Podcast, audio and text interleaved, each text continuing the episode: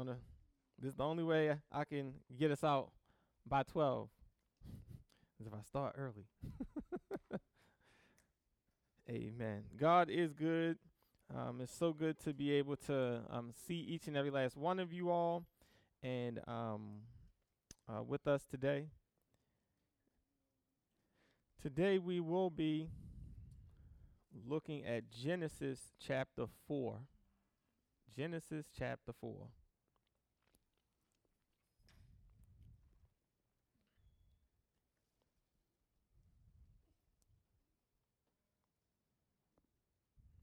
Genesis chapter 4.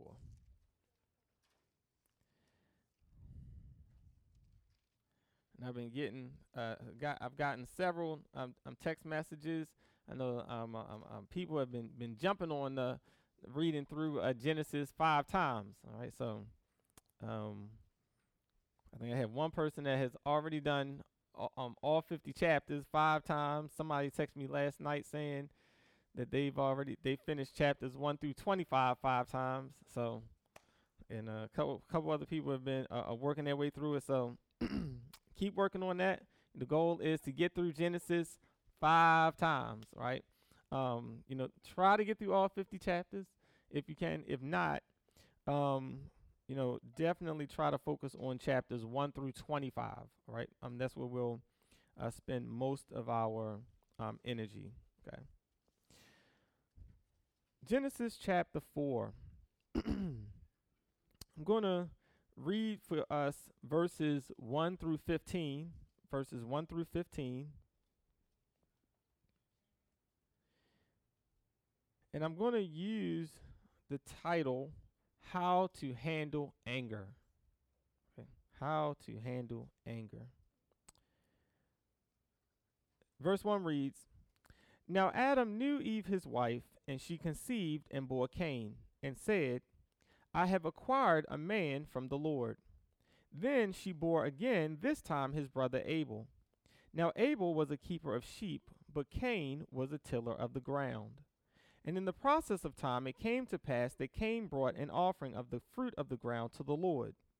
Abel also brought of the firstborn of his flock and of their fat.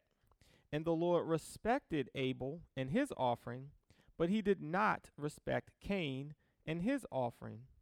And Cain was very angry, and his countenance fell.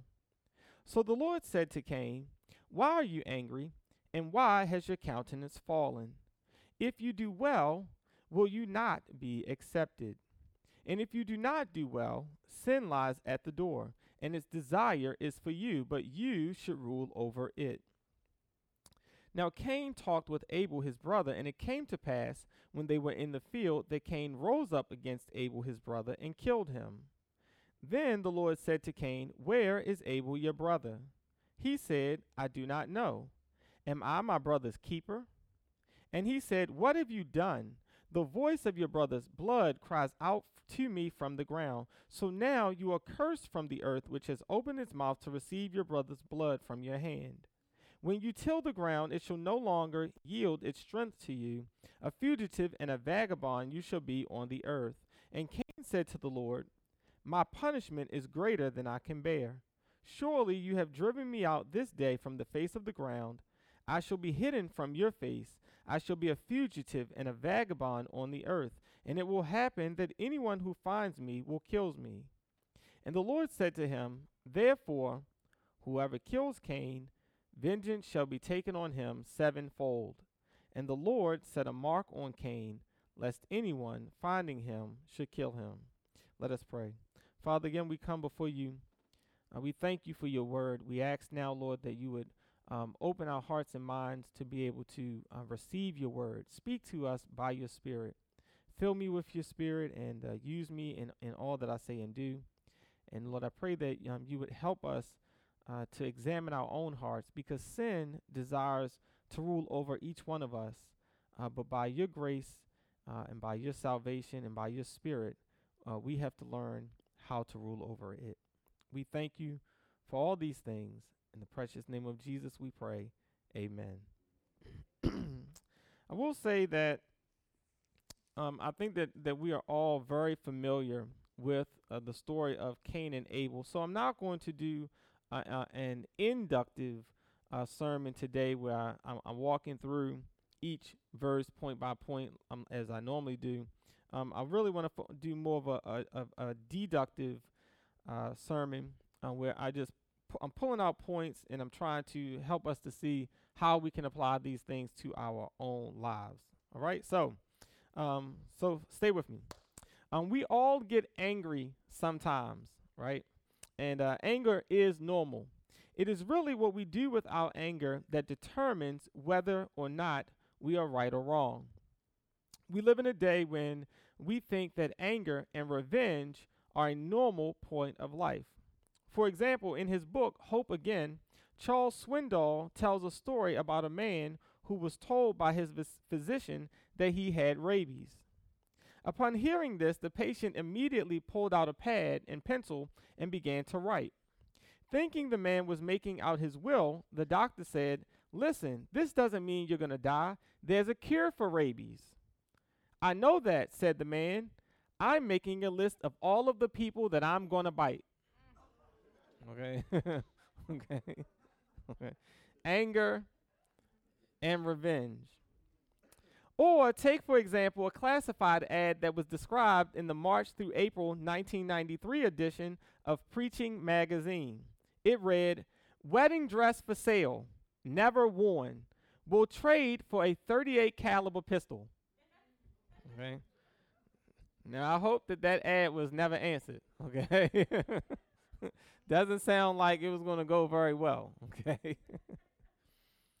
Although both of these stories are jokes, they underlie the truth of what we see happening every day.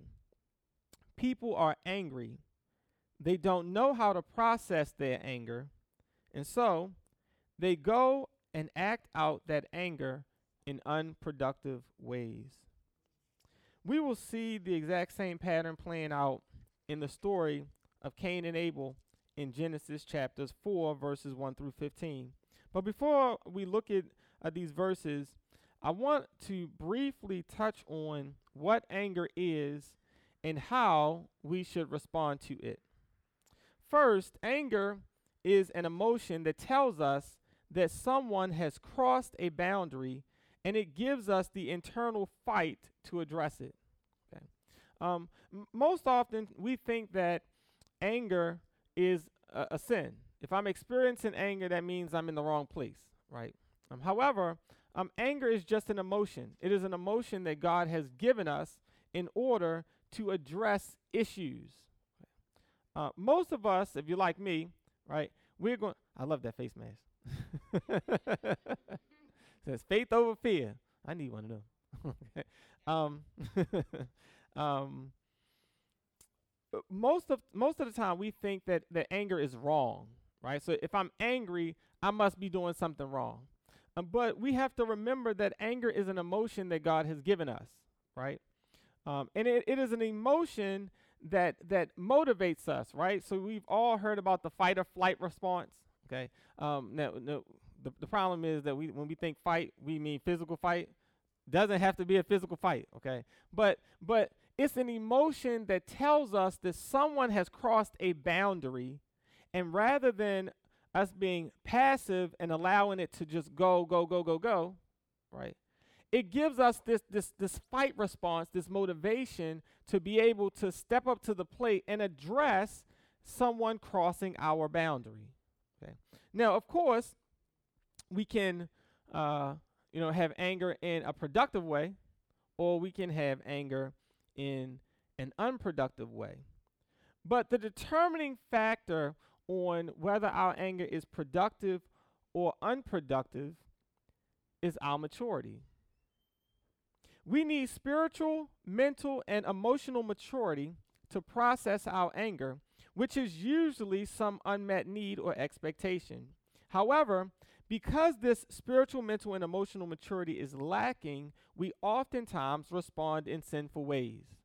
Okay? So, it is the anger is not the problem. It is our lack of maturity that is oftentimes the problem. Okay, so what I want us to see is I mean, I'll, I'll I'll spend some time on this this later. Is the reason that we become angry is usually there has been some kind of unmet need that you know some need that we have that has gone unmet, right? Or we have some type of expectation, uh, and someone does not live up to that expectation, uh, and it, causes us to be angry. What we need to do when we experience anger is process through it. Okay. But in order to process through it, we have to be spiritually mature. Okay. We have to be mentally mature, right? We have to be emotionally mature. And because we live in a society that wants to stunt us spiritually, mentally, and emotionally, right? Just just feel it and just do it, okay? Um, because we lack that spiritual, mental, and emotional maturity, uh, we oftentimes respond in sinful ways. Real quick, I want us to look in Ephesians chapter 4. Ephesians chapter 4, so that we can see how we are supposed to respond to anger. Ephesians chapter 4, a very familiar passage to all of us.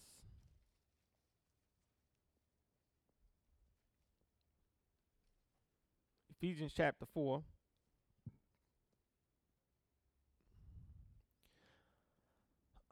I'm going to start reading at verse 17. Ephesians chapter 4, starting at verse 17.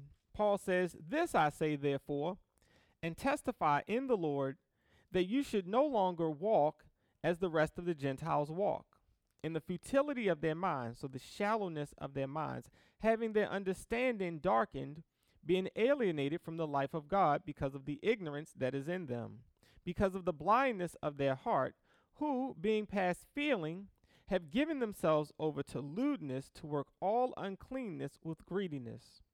But you have not so learned Christ. If indeed you have heard him and have been taught by him, as the truth is in Jesus, that you put off concerning your former conduct the old man, which grows corrupt according to the deceitful lust, and be renewed in the spirit of your mind, and that you put on the new man, which was created according to God in true righteousness and holiness. Now, notice what Paul is saying here. And it links to uh, Genesis because I believe it's referring to the image of God. Okay. Now, Paul, uh, I mean, if you remember back to Genesis, we spent a, um, a couple Sundays ago, we spent some time talking about about the image of God, right? Uh, on our Zoom calls, and and what we saw is that God created mankind in His image, right? And so I, I take an inclusive view of what the image of God is. So I believe that it includes, you know, all of the different views. I kind of smash them all together instead of look at things se- separately. Okay. So when it says that we are have been created in the image of God, is referring to our relationships. Okay. Right. Our relationship with God, our relationship with each other, our relationship that we have with ourselves. Okay. Um, it includes our mind, will, and emotions. Okay. Our ability to think our ability to feel, right? Our ability to make choices. But it also includes us being physical beings, right? Now, because we in in the garden Adam and Eve was rightly related to God, right? If they continued in that place, they would live forever. But here Paul is saying because of our sin, we are alienated from the life of God and we have become blind and ignorant and so instead of trying to grow in this spiritual maturity, what we end up doing, right, is living out the desires of the flesh and of the mind.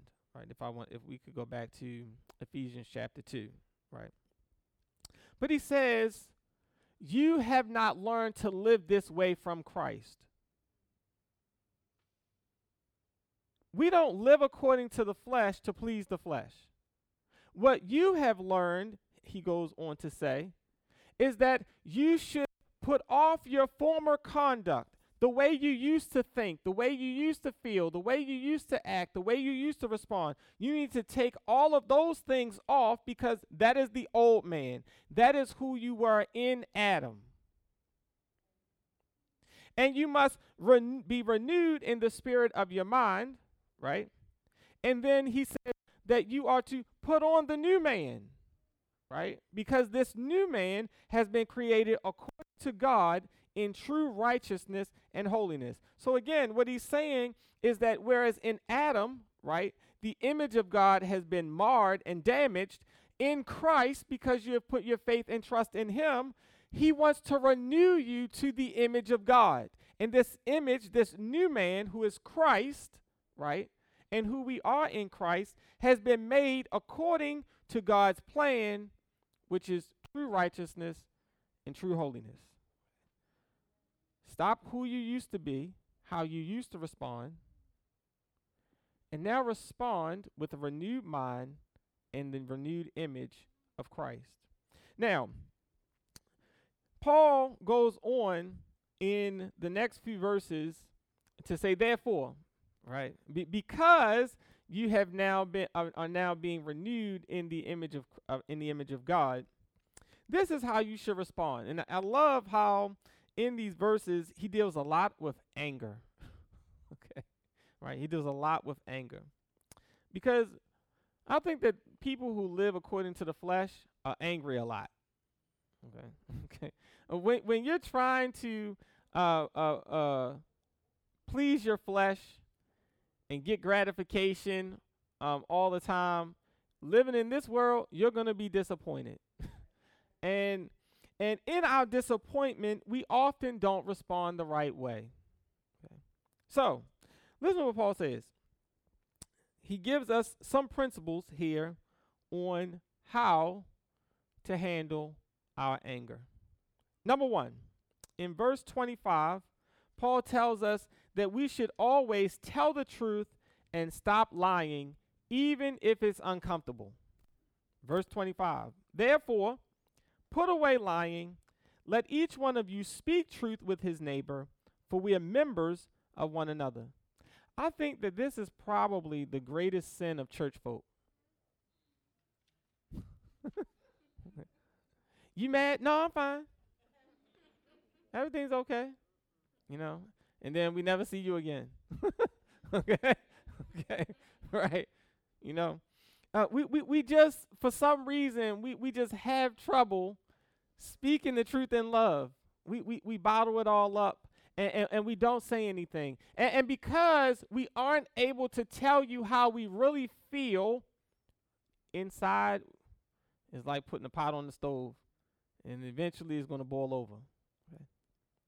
The first thing that we have to learn how to do is even when it's not comfortable, we have to tell people the truth. If you are mad about something, say that you're mad. right? Don't, don't hold it in.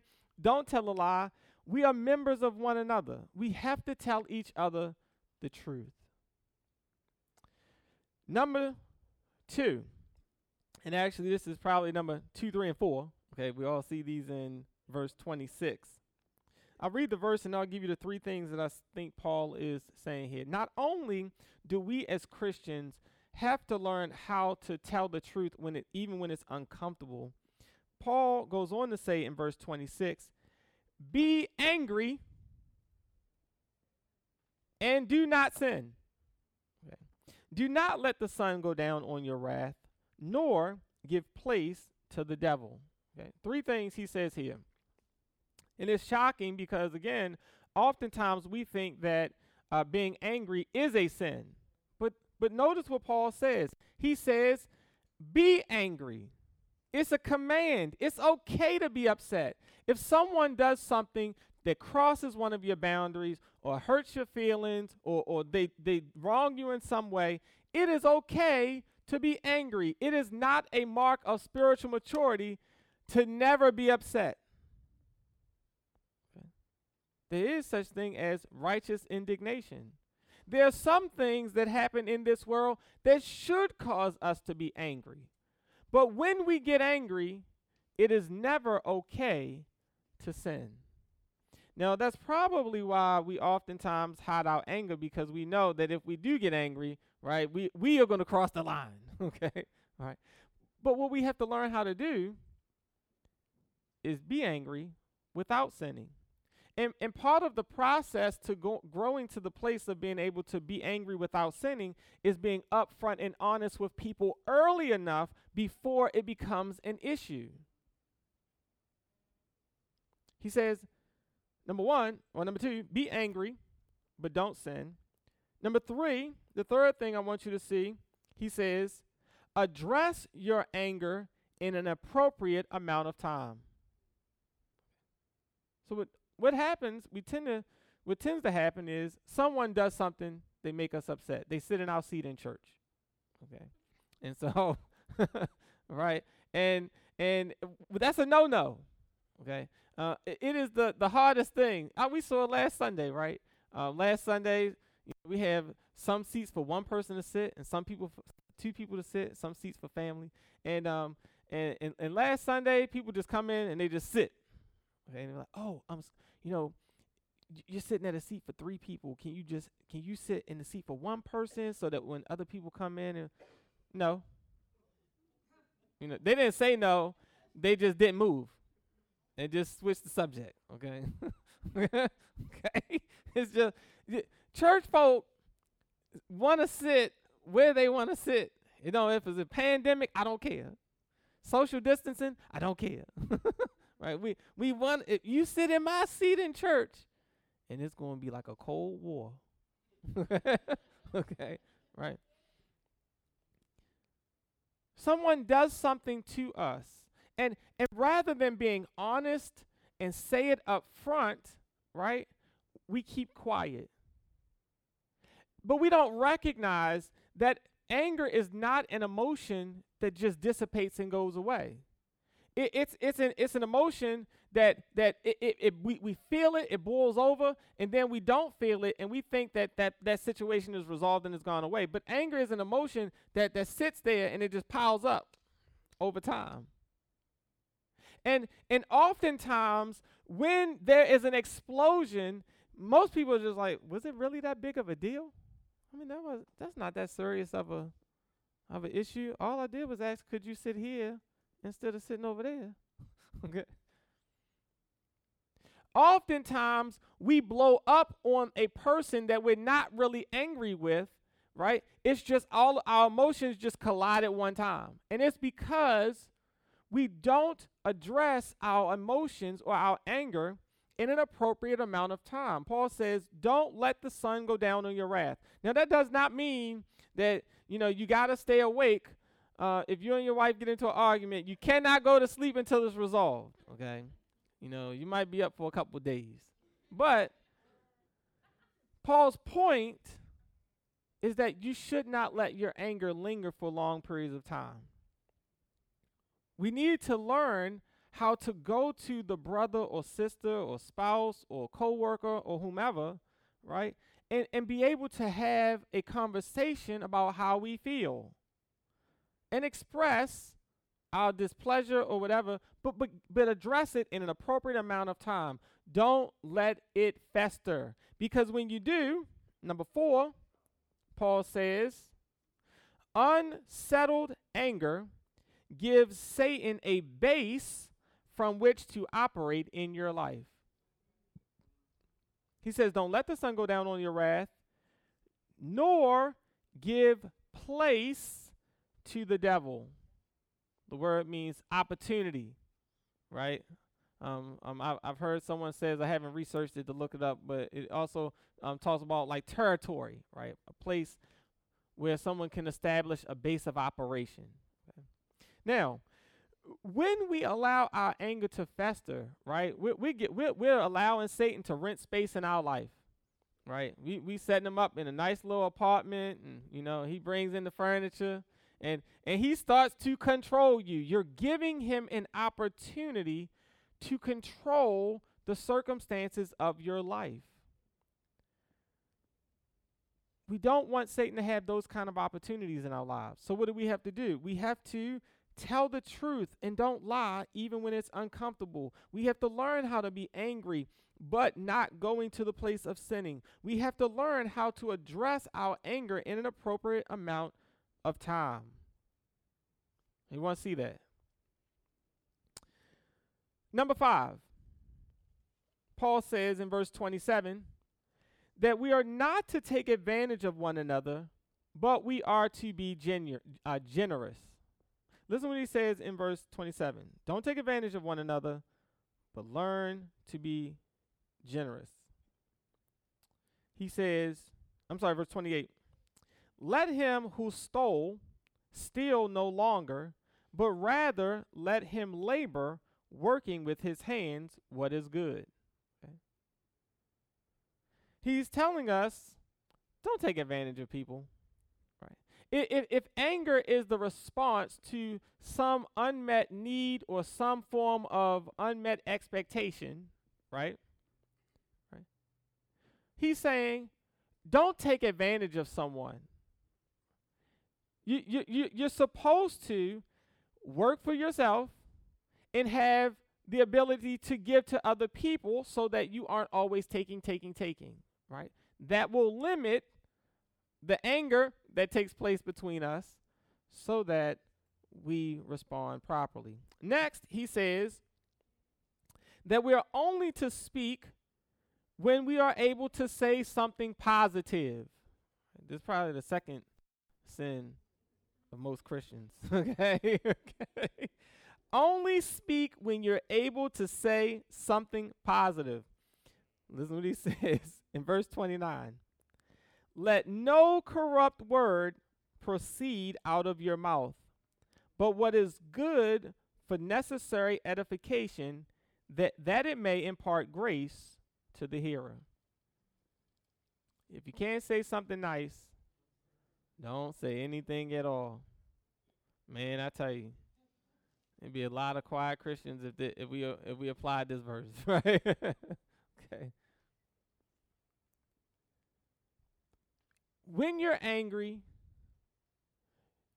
it is not the time to go vent your anger and frustration.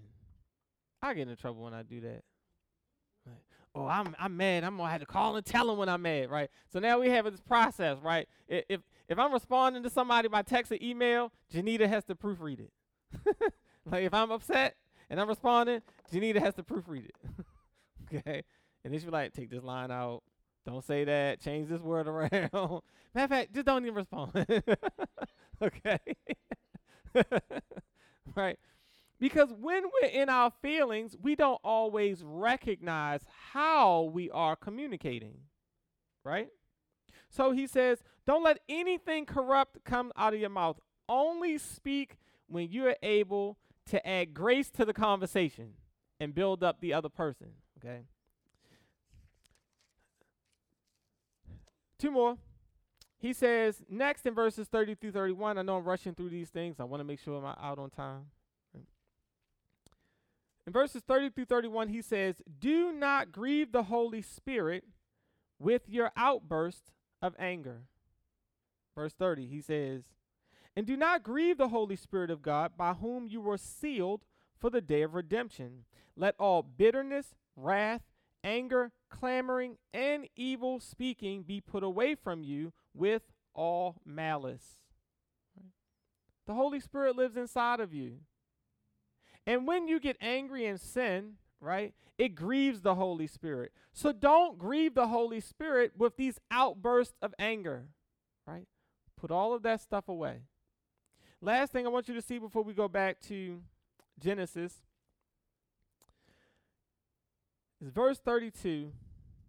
Paul says, Forgive others because God forgave you. He says, and be kind to one another, tenderhearted, forgiving one another, even as God in Christ forgave you. I think what Paul is trying to get us to see is all of us have offended God.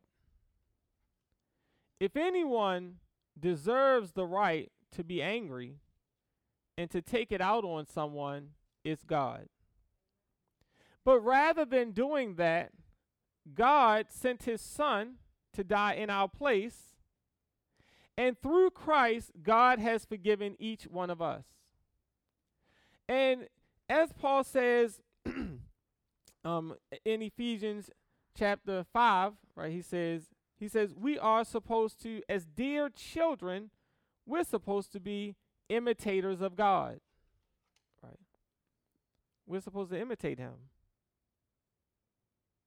So, what we have to learn how to do is, is when someone hurts us or, or causes us to be angry, we need to learn how to be tenderhearted and forgiving because God did that for us. And oftentimes, we have to be forgiving because people don't even know that they've done something wrong a lot of the times. And there's some people they doing it on purpose, okay? Right? But but for everybody else, right, the majority of people they they don't know. Right? They they don't understand the consequences of the things that they're doing. So Paul tells us that we are to learn how to forgive because God in Christ forgave us. Now, these are the things that we need to um, learn how to do.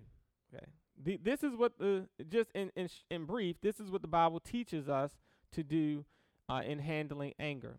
But in, again, as I've said, in order to be able to do these things, we have to have the spiritual, mental, and emotional um, maturity to process through our anger. Okay. In order for us to have that maturity, we have to ask the right questions. And oftentimes, we do not ask, ask the right questions. And because we don't ask the right questions, we often come up with the wrong answers. Okay? Uh, the the we often ask, "Girl, what would you do?" "Girl, if that was me." You know, and when they answer, they already got their head moving. All right, right. You you not only not only are you asking the wrong question, you asking the wrong person. okay. What we see in Genesis chapter 4 is a conversation between God and Cain. The Bible says that God is the wonderful counselor. Okay. And the, the mark of a great counselor is the ability to ask the right questions. So, what we have to learn how to do, and what I want us to see from these verses here, is God is, in my imagination, having a counseling session with Cain. Okay. God is is trying to get Cain to process his emotions and process his feelings before he responds in a way that is unproductive. Okay. And I think that in looking at the questions that God asks Cain, right, we can learn how to process through our own anger so that we can respond in the ways that we saw in these in, in Ephesians chapter 4 that is appropriate when we are angry. Okay. So, Genesis chapter 4 we see that Cain is a tiller of the ground, but that Abel was a shepherd, right? Cain worked the ground, Abel is a shepherd. Okay. It says that Cain brought an offering of the fruit of the ground, and Abel brought of the firstborn of his flock and of its fat. Now, a lot of times when we read this passage, uh, we think that God did not accept Cain's offering because he did not bring an animal sacrifice, right? Um, but that's not really the case.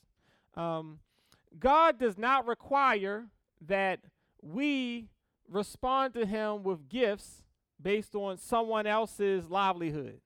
Okay, right? It's based on the resources and the talents that he's given us. So, um, it was okay for Cain to bring an offering of the fruit of the ground, right? Um, the real issue is that Cain's heart was not right with God. I'm going to read, you don't have to turn to it. I'm going to read from Hebrews chapter 11 really quickly, just one verse. It reads, verse 4, Hebrews 11 4. By faith, Abel offered to God a more excellent sacrifice than Cain, through which he obtained witness that he was righteous, God testifying of his gifts, and through it, he being dead still speaks. By faith, Abel offered to God a more excellent sacrifice than Cain. Why does the author of Hebrews put an emphasis on Cain giving his offering by faith? I think that what uh, we are uh, seeing here is the condition of Abel's heart versus the condition of Cain's heart. Because Abel had uh, uh, walked by faith and had this love relationship with God, he offered God his best. It says that he bought of the firstborn of his flock. He gave God his absolute best. When he went to his flock, he looked around. He didn't see something that was crippled or deformed or whatever. He found the best thing he had and offered that to God. But on the flip side, it just says Cain brought an offering. Okay, well, you know, this I can't eat this fruit anyway. It's starting to go rotten, so I'm just just whatever. We just give it give whatever to God. And what we see is the rejection of Cain was not about his offering, it was about his heart. And the exception of Abel was not about his offering, it was about the condition of his heart. If our, if our hearts are not in the right place with God, we will lack the spiritual, mental, and emotional maturity needed to process our emotions in times of conflict. Right? If our hearts are not in the right place with God, we will lack the spiritual, mental, and emotional maturity needed to process our emotions in times of conflict. So, the first question we must ask ourselves, and this really should be done uh, prior to a conflict, okay? Uh, this should be uh, an ongoing question that we're asking ourselves. B- before there's any problem that goes on, we should be asking ourselves, Am I in the right place with God? Am I in the right place with God?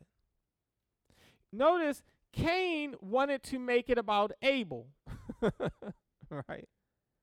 But God re- repeatedly made it about Cain.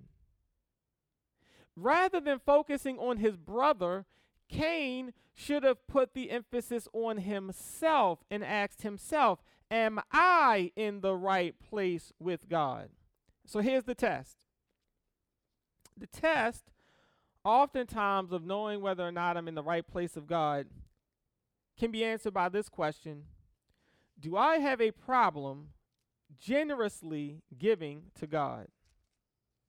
Do I have a problem generously giving to God? Jesus said, Our heart is where our treasure is. We often think we are right with God because we attend church, but the real proof is in how we use our time, talents, and treasures. Okay. Now, I don't want us to think that this is all centered around money because it's not. Okay. And I'll give you a great example this morning. Um, I'm downstairs in my office, and Karis comes downstairs, and she's upset. And she's like, I don't know, mommy's making me um, get ready to get dressed. And so I'm like, okay, well, you got to get dressed. We got to get ready for church. Yeah, but I didn't get a chance to finish watching my TV show. And I said, Well, Karis, remember, I told you on Sunday mornings, you shouldn't just get up and go start watching TV, right? You should be reading your Bible, praying, getting your heart ready to go to church. But my show was almost over. Okay. right? Right? And so it's not just about money. How do we do with giving God our time?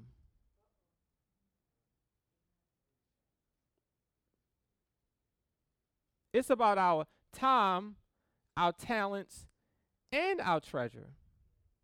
So, as far as our time, here's some questions. How much time do I ded- dedicate to God daily or weekly? How much time do I dedicate to God daily or weekly? Is God an afterthought tacked on at the end of my day? So do I wake up and hit the ground running. Got to get to work. And by the time I get, I'm, um, oh man, it's time to go to bed. I didn't pray. Father, thank you for this day. Thank you for everything. Amen. And then you go to sleep. Is God just tacked on at the end of your day?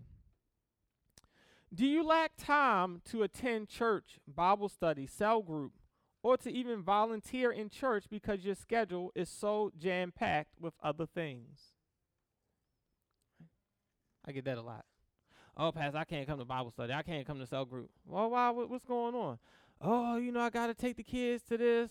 I got this going on, you know. And um, okay, well, we have Saturday cell group. Oh, I'm tired from all of the stuff I'm doing during the week, so I can't come to cell group.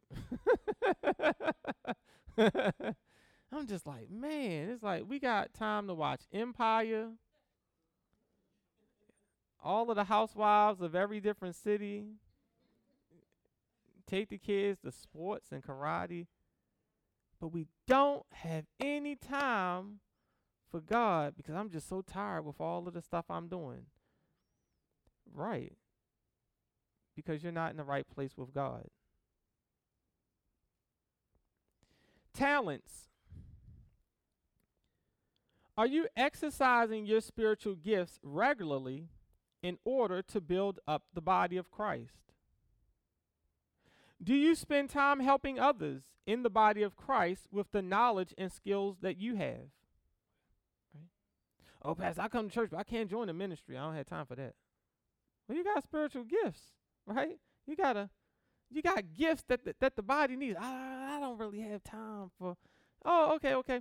Well, I know you work in this field. You know, sister so and so is is you know struggling with that. Can you you know give her a call and I'm like, man, like you don't you don't want to offer your talents ba- that the, the the talents that the Lord gave you.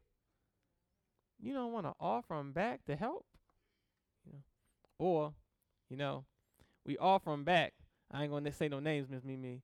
We be like, oh, can you help out with such and such? Well, I can't help the church unless the church is gonna pay me for this. right? I'm like, oh my goodness. I thought this was all of our church. Time, talents, treasures. Do you give regularly and generously to God's work, or do you consume everything you have on yourself? Do you give regularly and generously to God's work, or do you consume everything you have on yourself? I remember a couple of years ago, uh, we were uh, doing a financial uh, uh, um, seminar, right? I mean, we went over scriptures, what the Bible says about about giving and and and um, saving, investing, and all of these different things. And and I said that you know, I, I I decided I made it my goal that I would never give a car dealership more money in a month than I would give to the Lord. Right. So I'm gonna I'm gonna if my car payment is this, I gotta g- at least give that to the Lord. Right. And you should have saw the facial expression like, Psh. people like, you're looking like what? right? And I didn't say you had to do it, but just the thought of giving that much money to church immediately turns some people off. But we'll give it to Honda.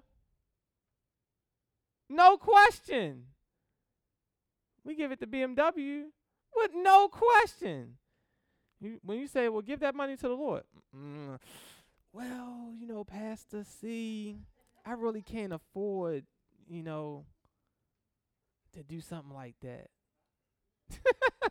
right? it's hilarious. I can say this now because this was a couple years ago. Um, then moving on. I got six minutes we were uh, talking about like um doing pledges or something like that, right? And there was something was around the time we were talking about the church cruise. And people like, ah, I really can't afford to, you know, to you know to give that kind of money right now, yada yada yada. Then a couple couple months later, we came out with the church cruise, and people had the money, and it was more money for the church cruise than what we were asking for for the whatever the you know the the time. I'm like, people are hilarious, right?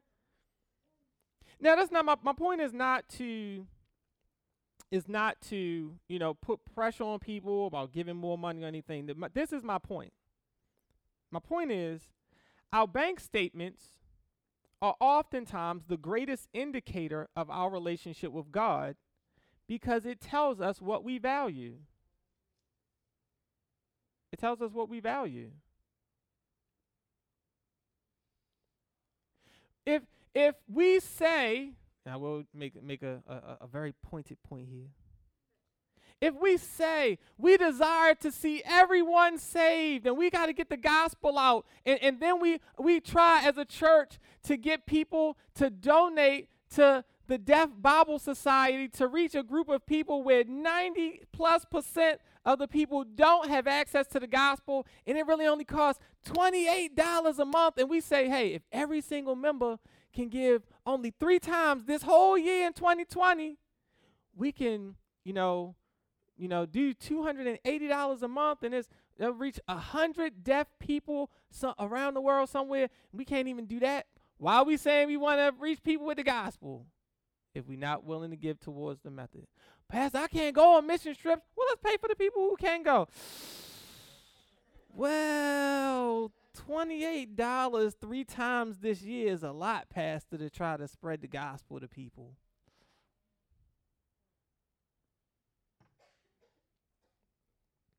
Our bank statement is often the greatest indicator of where our heart is because it teaches us what we value. If we are not able to sacrifice our time, talents, and treasures for the one who gave his life for us, how will we ever find the strength to love our enemies? If, if you can't sacrifice yourself for the one who died for you, how can you live for your enemies? Doesn't really make sense. So here's three questions. These are the three questions that God asked Cain. These are the three questions that we need to process our anger. And these are good for really, we can apply these for all of our emotions. Number one, God says to Cain, Why are you angry? Right? This is what you said. Why, why am I angry? Okay. You should be asking yourselves uh, under this, you can, you know, jot down um, points. What need do I have that has gone unmet? What need do I have that has gone unmet? Because again, remember I said that oftentimes our anger comes from some type of unmet need. Okay. What needs do I have that have gone unmet? What are my expectations? Okay. What are my expectations? You know, I might expect, you know, when I come home from working all day, to have food on the table ready to eat. Okay.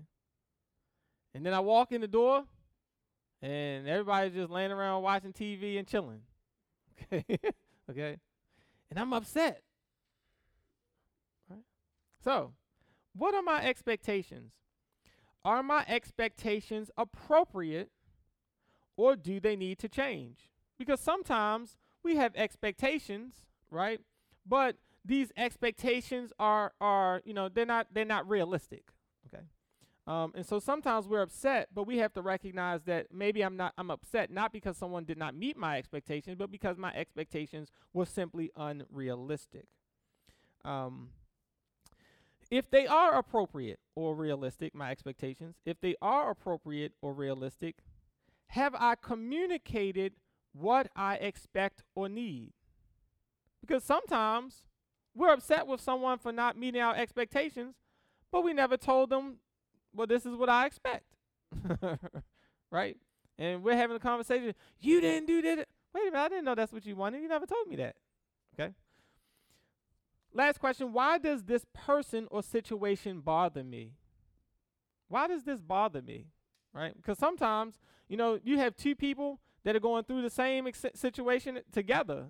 One person is angry and one person like, mm, oh well, and they keep moving on. Okay, but why does this bother me? Why does this person bother me? Okay. We have to look at ourselves. Second, God asks Cain, Why has your countenance fallen? Why has your countenance fallen? So the question is, why am I responding this way? Right? Why am I responding this way? Okay. Why did I choose to respond in this way? What is my normal pattern or habit of handling this type of conflict? Okay. So we we, we all respond in certain ways in different types of circumstances, okay?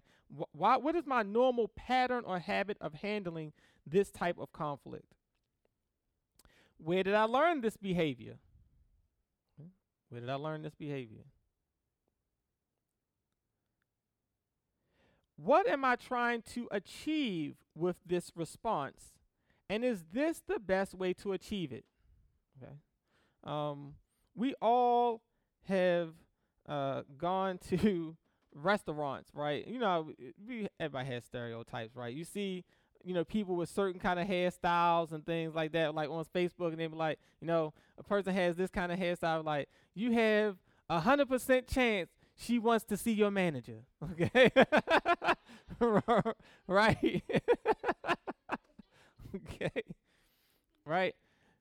And, and, we feel like sometimes we I, I, I, see people that they feel like you know if they get rude or smart or disrespectful that's that's automatically going to get them a free meal or get them what they want or or whatever. But but it does not always respond happen that way right? Um the the the the way I am responding what am I trying to accomplish right? And is this the best way to accomplish that right? It it may not be these are the things. Why, under why am I responding this way? Lastly, God asks Cain, If you do well, will you not be accepted? So, what we should ask ourselves is, What must I do in this situation in order to please God? What must I do in this situation in order to please God? Notice God says to Cain, Sin's desire is for you, but you must rule over it. He didn't say anything about a- Abel. When we're processing our emotions, it has nothing to do with the person or the situation and everything to do with us, right?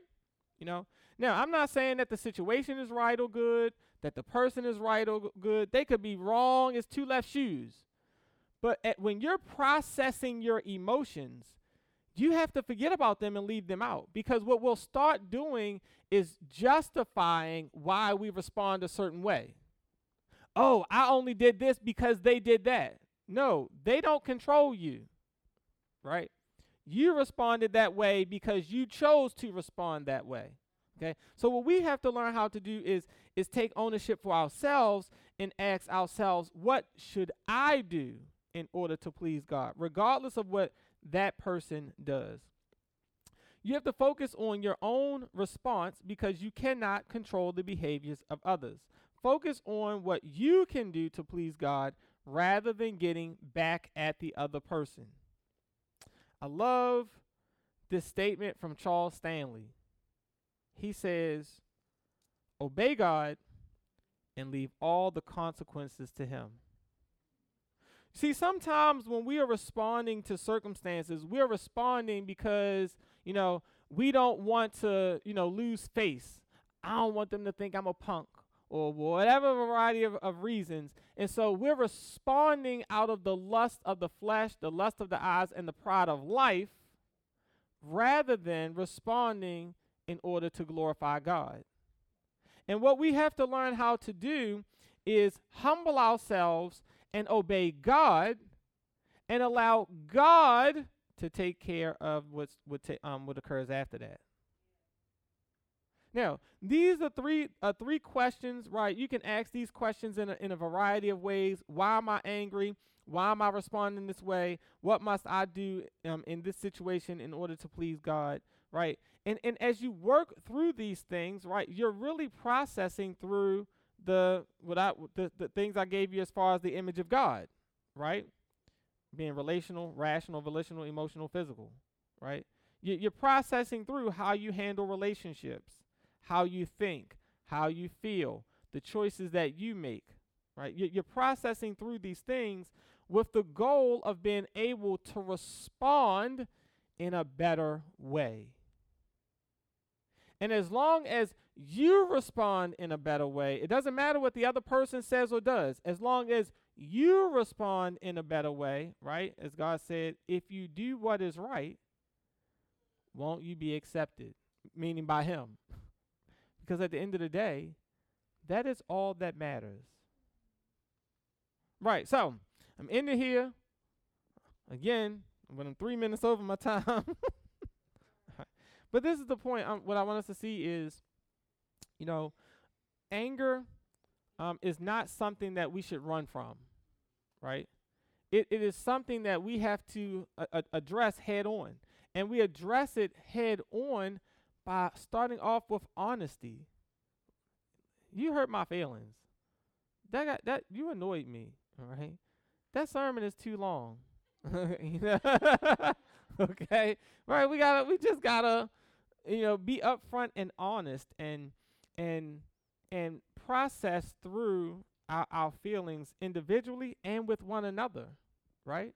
Um, because once I've processed through my feelings, right, I can be honest and tell you how I feel versus, you know, um, how it usually is with, with, you know, me and Janita. Well, how did that make you feel? It made me mad. That's all you feel is mad? Well, I'm sorry if I hurt your feelings. You ain't hurt my feelings. I mean, you know. You know, as men, we can't say you hurt our feelings, right? We just say I'm mad, right? That's the that's the only the only emotion we experience, right? But if we take the time to process through how we think and how we feel, and we're able to be honest, we can say without, you know, oh, I don't want to give her too much power to think she hurt my feelings, you know. like, yeah, you hurt my feelings with that comment. You know, you're supposed to like my sermons, and you said it was terrible. you know. I'm just I'm just making that up. right. You know, but as we as we process through these things, we give the other person an opportunity to respond, but not in a defensive way. Right? And and as we're interacting, now we can we can grow from the experience that we've had rather than, you know, th- there being this big clash and ending the relationship. Right. So, um, Genesis chapter 4, how to handle uh, ha- handle anger. You know, um, trust me, I already know that the Lord is going to test me on this somehow this week. okay, so you all be on the lookout for the test too. I don't know how why the Lord does that. Whenever I preach something, it was like, oh, we're going to test you on this. all right, so I'm gonna be on the lookout so I can pass the test. all right, let's pray. Father, we thank you today for allowing us to be able to look at the life of Cain uh, and Abel, but I pray that you would help us to see ourselves. Lord, we all uh, get angry about things at different times in our lives, and and uh, sometimes we respond properly, but sometimes we just blow it, Lord. And uh, we thank you that even in those times, you offer us grace and forgiveness. And uh, we pray, Lord, that you would continue to work in and through us so that we're able to grow to the place to be able to spiritually, mentally, and emotionally uh, handle uh, the emotion of anger so that we can be angry but still not sin. We ask now, Lord, that you would uh, continue to work in and through us. Sin desires to control each one of us, Lord. But you have given us your spirit and you have given us the grace uh, to overcome sin, even the sin of anger uh, the, the sin that comes about in our anger. Uh, we can overcome all of these things by your grace and by your spirit. I pray, Lord, that you would, would teach us how to step back and process our feelings and our emotions so that we can respond in a way that honors and glorifies you. We thank you for your grace and for your forgiveness, and I pray that you will work that same love and grace and forgiveness and tenderheartedness in us so that we can give to others the same thing that you have given to us in Christ. We thank you now for all these things. In the precious name of Jesus, we pray. Amen. Amen.